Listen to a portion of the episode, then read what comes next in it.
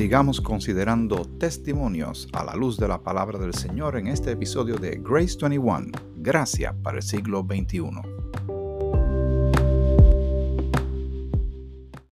El Señor te bendiga, a ti y a toda tu familia.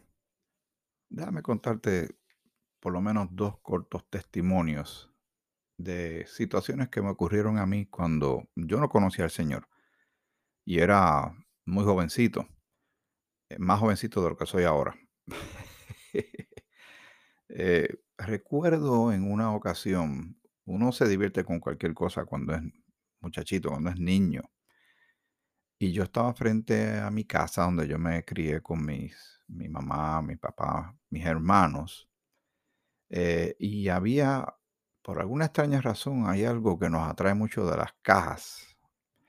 En este caso de una caja grande, una caja que yo creo que era la caja de una nevera, tal vez de una estufa, pero me parece más que era una nevera, una caja bastante grande. Y cuando uno es muchachito se mete allá adentro y empieza a dar vueltas y empieza a empujar la caja para aquí y para allá. Y estaba yo divirtiéndome, yo estoy solo, no hay más nadie cerca de mí, no recuerdo, así la mente no me da de que hubiese alguien que fuera testigo de esto que me sucedió y en mi casa no se percataron de lo que pudo haber sido un, terrible accidente que pudo haberme causado un daño físico grande o permanente o hasta me pudo haber costado la vida.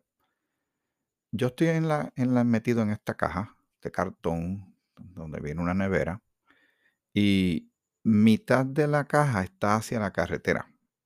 La otra mitad de la caja está eh, pegado a lo que llamamos el cunetón o el sardiné. Eh, y, eh, y, encima de ya lo que sería como un área verde de hierba antes de llegar a la, a la acera, al lado de, de, la casa de doña Mercedes, que en paz descanse.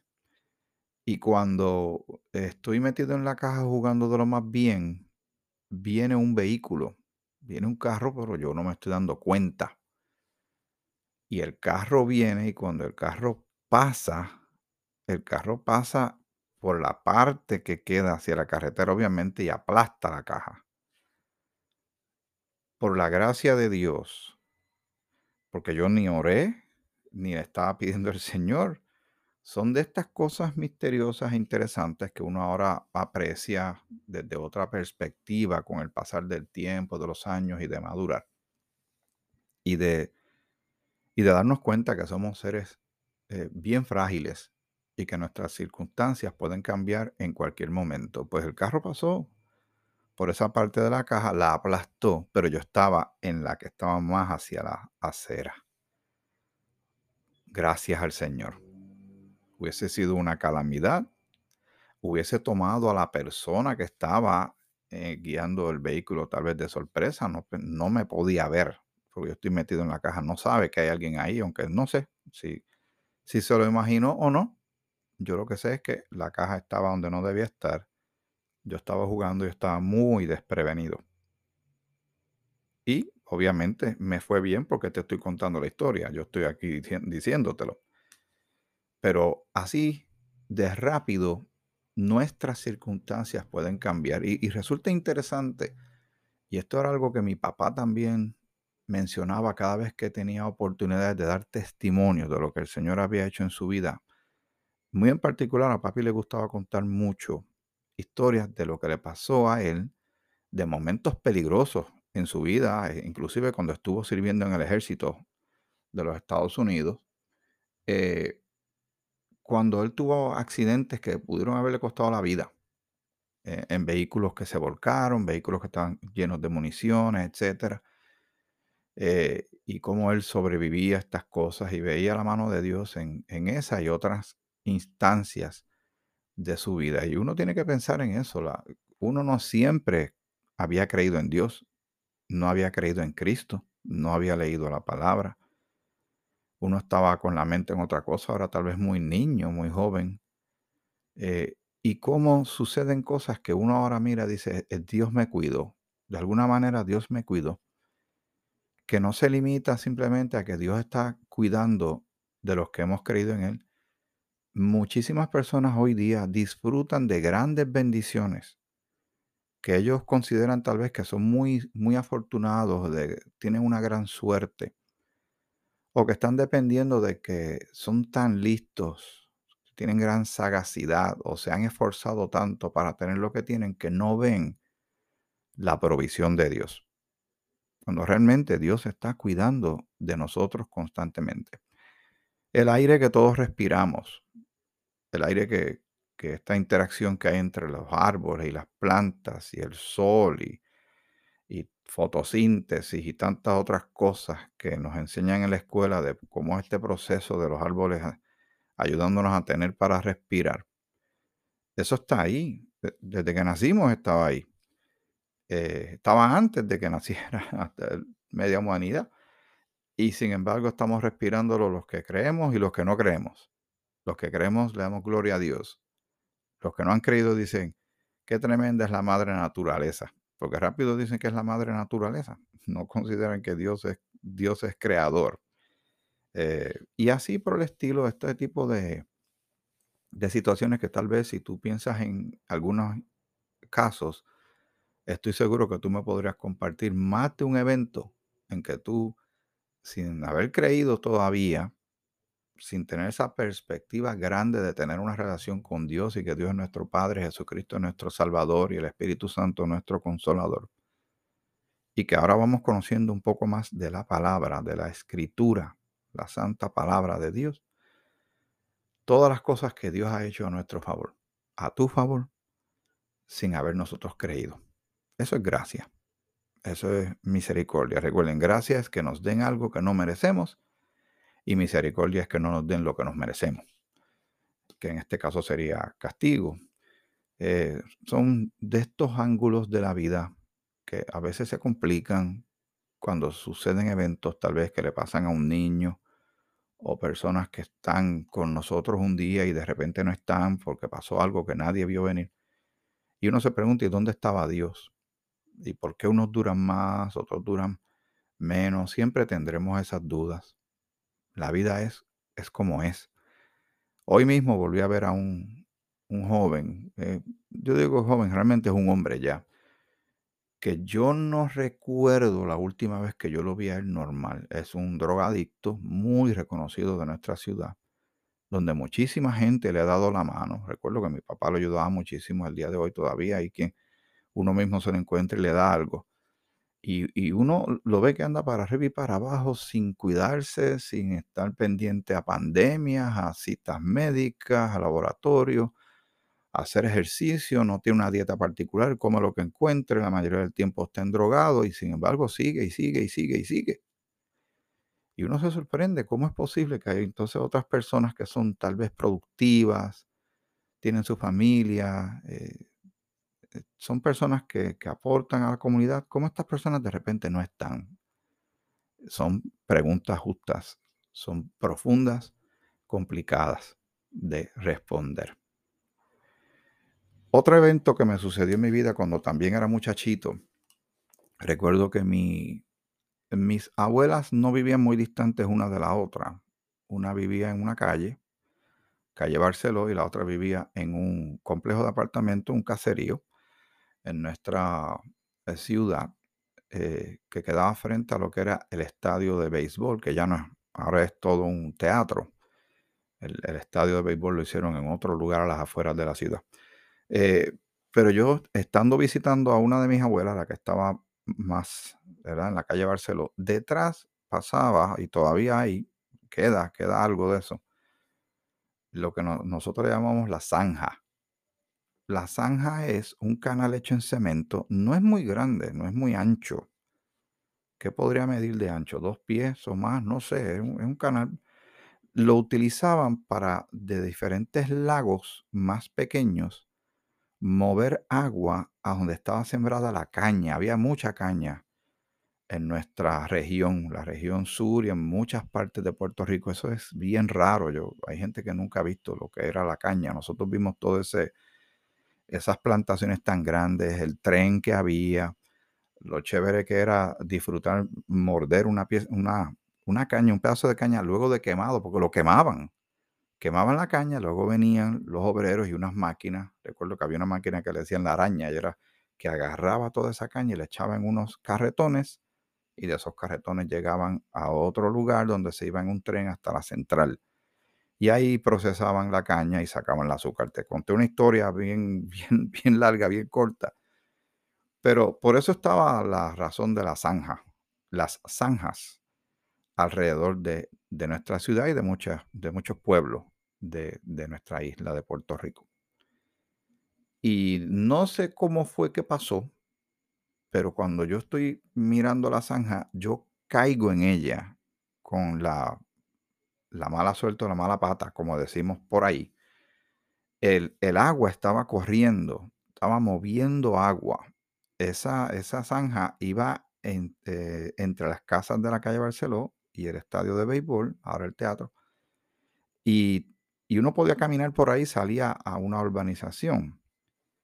Eh, creo que se llama La Esperanza. Y entonces, cuando yo caigo ahí, yo estoy haciendo toda una fuerza y un esfuerzo. Para una persona adulta era bien fácil resolver ese asunto, pero para un muchachito como yo y súper delgado, súper flaco como yo estaba, eh, caer en esa zanja que la utilizaban muchas veces para mover agua, eso estaba lleno de limo. Y el limo, si tú sabes de lo que estoy hablando, eso es bien resbaloso. Es bien, es gelatinoso, pero es súper resbaloso. Entonces yo estoy tratando de afianzar, afincar las piernas para poder salir de la zanja. Lo que quedó de mí fue mis dos brazos hacia afuera y yo estoy espetando prácticamente las uñas en la parte de afuera, fuera del borde de cemento en la tierra y la corriente me está llevando. Si yo caigo y empiezo a tomar velocidad, lo que me pudo haber pasado era que yo iba a caer al final de la zanja donde eso se va por debajo de la carretera, por debajo de la tierra y nadie se iba a dar cuenta que yo iba a estar allí. Cuando alguien empezara a averiguar dónde yo estaba, iba a ser bien raro que alguien pensara que yo me fui por ahí. Gracias al Señor eso no me sucedió, pero esto sí también recuerdo que mientras yo estaba en esa crisis, yo estoy mirando hacia lo que sería hacia el este, donde allí al lado ahora hay una, una cafetería que lleva muchísimo tiempo, y veo que hay dos señoras con unos niños pequeños que me están mirando, están viendo todo lo que a mí me sucedió y ninguna de las dos movió un dedo para yo, para ayudarme. Yo no sé si oraron, yo no sé si dijeron, Dios ayúdalo, no sé si dijeron, Mire ese muchacho, lo que sé es que yo salí todo mojado y después cuando llegué en casa de mi otra abuela, que crucé la calle y me dijeron, ¿qué te pasó a ti? Que estás todo mojado, vete, cámbiate. Pero nadie se dio cuenta de que hubo un margen de peligro en ese evento. De, de esos capítulos que tenemos en la vida que uno no, no se pasa contándolos todo el tiempo, eh, hasta que uno como que se acuerda. Y como estamos tocando diferentes testimonios en estos últimos episodios, los más recientes, perdón, de la manera correcta de expresarlo, en los más recientes episodios de Grace 21, pues quise compartirlo contigo. Me pudo haber pasado, muchas cosas me pudieron haber pasado en mi vida y yo no estar aquí contándote, hablándote de la palabra de Dios, acompañándonos unos a otros en medio de todas las las grandes pruebas y vicisitudes que estamos experimentando como país, como, como humanidad, con las crisis, diversas crisis que hay de, eh, económicas, eh, de violencia, de racismo, de tanta indiferencia, un menosprecio grande de mucha gente hacia la vida del prójimo. Eh, entendemos, sabemos, ¿verdad? Por la escritura que es el pecado que está abundando. Pero son tantas las cosas que nos podrían suceder que pueden acabar con nuestra vida o tal vez lastimarnos de una manera eh, permanente o dejarnos lisiados. Son muchas las cosas que en cualquier momento de nuestra vida nos pueden suceder. Y yo quiero darle gracias al Señor que nos ha permitido a ti y a mí conocernos de esta manera digital y de sonido compartiendo esta palabra. y que nos ha permitido vivir hasta este momento viendo, sí, tal vez muchas cosas tristes y dolorosas, pero también viendo muchas cosas maravillosas del Señor. De su creación, de las interacciones que tenemos con nuestras familias y amistades y los hermanos en la fe, el conocer al Señor, en haber sabido este evangelio, esta buena noticia de lo que Cristo hizo en favor tuyo y mío en la cruz, de morir en la cruz por tus pecados y mis pecados, en que siendo aún pecadores, Cristo muere por nosotros en la cruz, una muerte violenta, abusiva, salvaje. Y lo hizo por amor a ti y a mí. Fue puesto en una tumba, como bien decían las escrituras, y resucitó al tercer día, como dicen las escrituras. Así había sido profetizado y así se cumplió. Que nos ayuda a nosotros a entender que no importa las situaciones que estemos experimentando, hemos experimentado o vayamos a experimentar, tenemos esperanza. Somos gente de esperanza. Y esa esperanza es una especie de gasolina, de aire, que nos mantiene a ti y a mí moviéndonos hacia adelante, porque esa esperanza es el Señor está puesta en el Señor, no en las circunstancias globales, no en lo político, no en lo científico, no en la medicina, aunque interactuamos con todas esas cosas todos los días, pero nuestra esperanza está en lo que tenemos ahora por parte de Dios y lo que nos va a dar más adelante cuando estemos con Él y como dice la Escritura, y así estaremos para siempre con el Señor. En segunda de Timoteo, el capítulo, eh, segunda de Timoteo, el capítulo, vamos a ver, buscarlo por aquí, 4, sí. Segunda de Timoteo, capítulo 4, para que lo vayas buscando en tu Biblia y también tengas tu libreta de apuntes, que espero que la tengas. Y sabes que te puedes eh, comunicar conmigo, me puedes enviar un email en la misma páginas donde encuentras este audio está, la, está por algún lado, lo puedes leer en la descripción del episodio. O si no, puedes anotarlo ahora. Es eh, Grace 21, que se llama, eh, sería Grace, ¿verdad? G-R-A-C-E 21, Grace 21, podcast, P-O-D-C-A-S-T. Grace 21 podcast, arroba gmail.com. Y mi nombre es Miguel Ortiz, Miguel Antonio Ortiz, o Michael, como la gran mayoría de la gente me conoce en mi, en mi vida. Eh, te dije 2 de Timoteo capítulo 4, el versículo 16. Y aquí estamos ya leyendo las postrimerías de la vida y ministerio de un hombre que vivió muchos años, el apóstol Pablo todos los años que vivió sin conocer a Cristo y luego de ser designado apóstol por el mismo Señor, el apóstol Pablo, antes era Saulo de Tarso, lo conocemos como el apóstol Pablo, apóstol a la iglesia cuerpo de Cristo, apóstol a los gentiles, que trajo el mensaje de la gracia que Cristo mismo resucitado le da a él. Y uno se sorprende que uno pensaría que esta persona debe haber sido de estas que cuando le hacen un, eh, un homenaje póstumo o cuando fallecen, muchísima gente, muchísima gente se va a aparecer, va a estar rodeado de muchísima gente. Y, es, y esto no siempre sucede así. El pastor Floyd Baker, que conocí en el estado de la Florida cuando vivimos allá hace unos cuantos años, mi esposa, mis hijas y yo, me dijo ciertas gotitas del saber, semillas de gran sabiduría, y algunas de ellas no las, no las voy a olvidar. Y me dijo esto, Miguel, no te preocupes por los números con relación a la cantidad de gente, porque queremos las iglesias llenas, pero no, no necesariamente sucede así. Y si sucede así, habría que ver cuál es la doctrina que se está predicando. Me dijo, no te preocupes por los números, porque Cristo murió solo y Pablo murió solo. En 2 de Timoteo capítulo 4 versículos 16 eh, en adelante, el apóstol Pablo dice, en mi primera defensa ninguno estuvo a mi lado, sino que todos me desampararon, no les sea tomado en cuenta.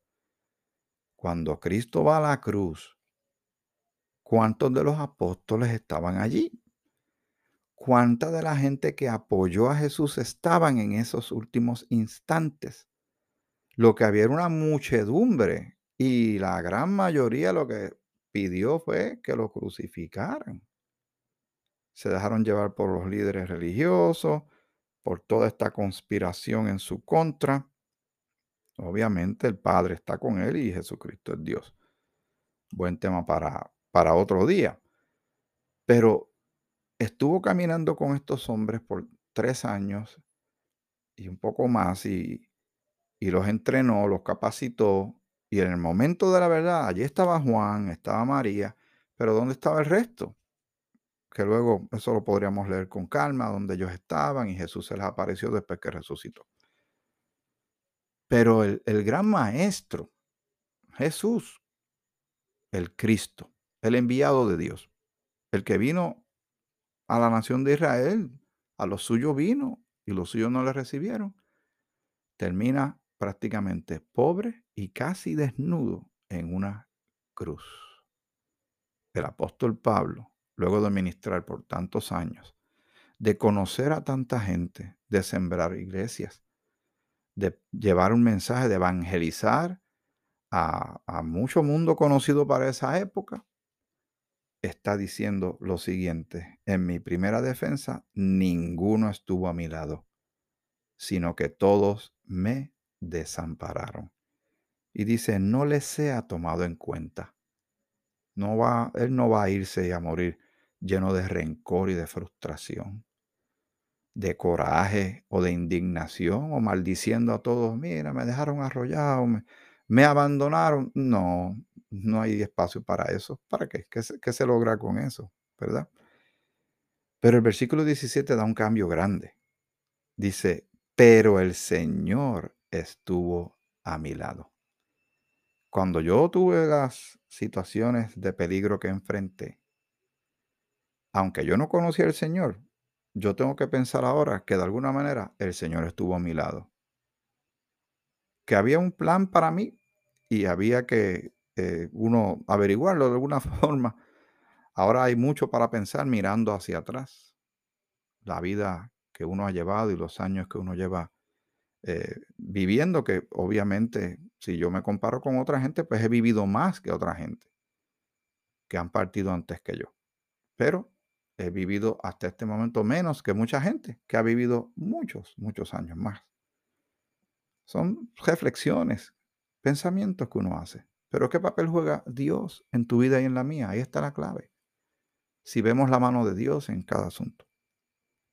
Pero el Señor estuvo a mi lado y me dio fuerzas, porque hay momentos que necesitamos saber y experimentar esa presencia del Señor para experimentar el poder de su fuerza, para resistir momentos peligrosos, difíciles, tristes, complicados, temporadas de desierto que tenemos en nuestras vidas.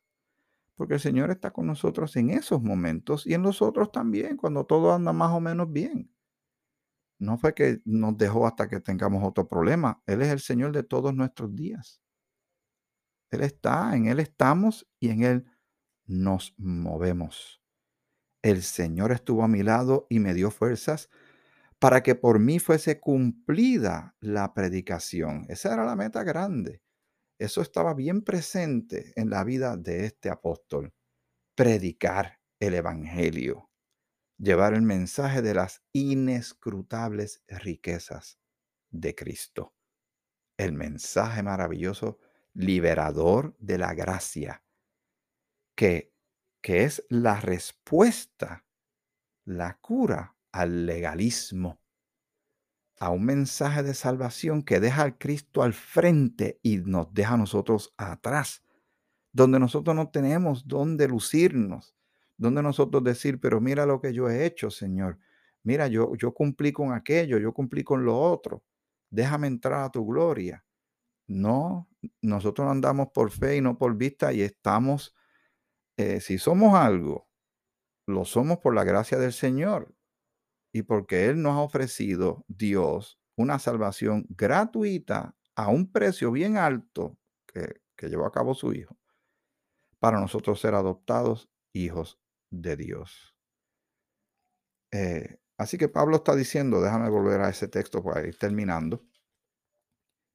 Pero el Señor estuvo a mi lado y me dio fuerzas para que por mí fuese cumplida la predicación y que todos los gentiles oyesen. Los gentiles somos tú y yo, que no somos judíos. Los que estamos lejos por Cristo y su sangre hemos sido hechos cercanos.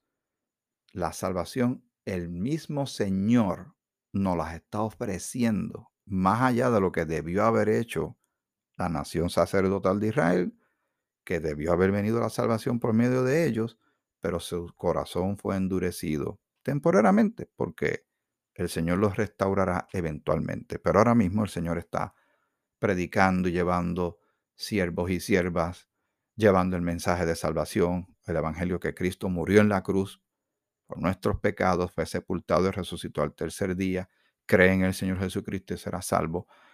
Por esa fe en Cristo tenemos paz para con Dios. Eh, la salvación es por gracia, no estamos bajo la ley y tantas otras cosas maravillosas que conllevan la salvación las tenemos hoy día.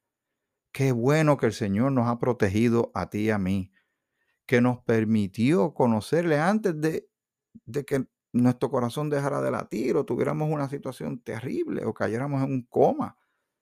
Tantas cosas que nos pueden suceder cualquier momento de nuestras vidas, de lo frágiles que somos. Pero debemos reconocer la mano de Dios, inclusive cuando no le estábamos buscando. Y entonces el versículo 18, el apóstol dice en 2 de Timoteo capítulo 4, y el Señor me librará de toda obra mala y me preservará para su reino celestial. Y así fue, ya está con el Señor el apóstol Pablo. A Él sea gloria por los siglos de los siglos. Amén. Ah, hay una porción que eh, se me pasó, que está en el versículo 17, donde dice, así fui librado de la boca del león. Eh, los, cristianos tenían muchos peligros para aquellas épocas y los lanzaban también al circo romano y allí los despedazaban bestias salvajes. Pero irónicamente, aunque el Señor lo libró a él de muchos peligros, aunque él tuvo azotes, naufragios, naufragios, perdón, y todo, el apóstol Pablo, al final de su vida, aunque no lo dice la Biblia, sí lo cuenta la historia, él fue ejecutado, lo mataron los romanos. Pero noten el tono de él, no está frustrado, no está decepcionado, no está ansioso, está eh, expectante, ¿verdad? Está en la expectativa, está eh, entusiasta, está esperanzado porque sabe dónde él va a pasar la eternidad y quién le garantizó eso a él. El Señor de gloria, nuestro Señor y Salvador. Si estás temiendo en estos momentos, si tienes temor por tu vida, por la vida de tu familia, ora, clama al Señor, déjale saber tus temores y recuerda que el Señor está con nosotros, que nada ni nadie nos puede separar de su amor, ni lo presente, ni lo porvenir, ni la vida, ni siquiera la muerte nos puede separar de su amor. Lo que eso quiere decir en otras palabras, es que tenemos su presencia constante. La tenemos ahora y siempre la tendremos por los siglos de los siglos de los siglos. Hasta aquí este episodio de Grace 21. Gracias para el siglo XXI. Será hasta el próximo episodio, si así el Señor lo permite. Que el Señor te bendiga. Te bendiga mucho.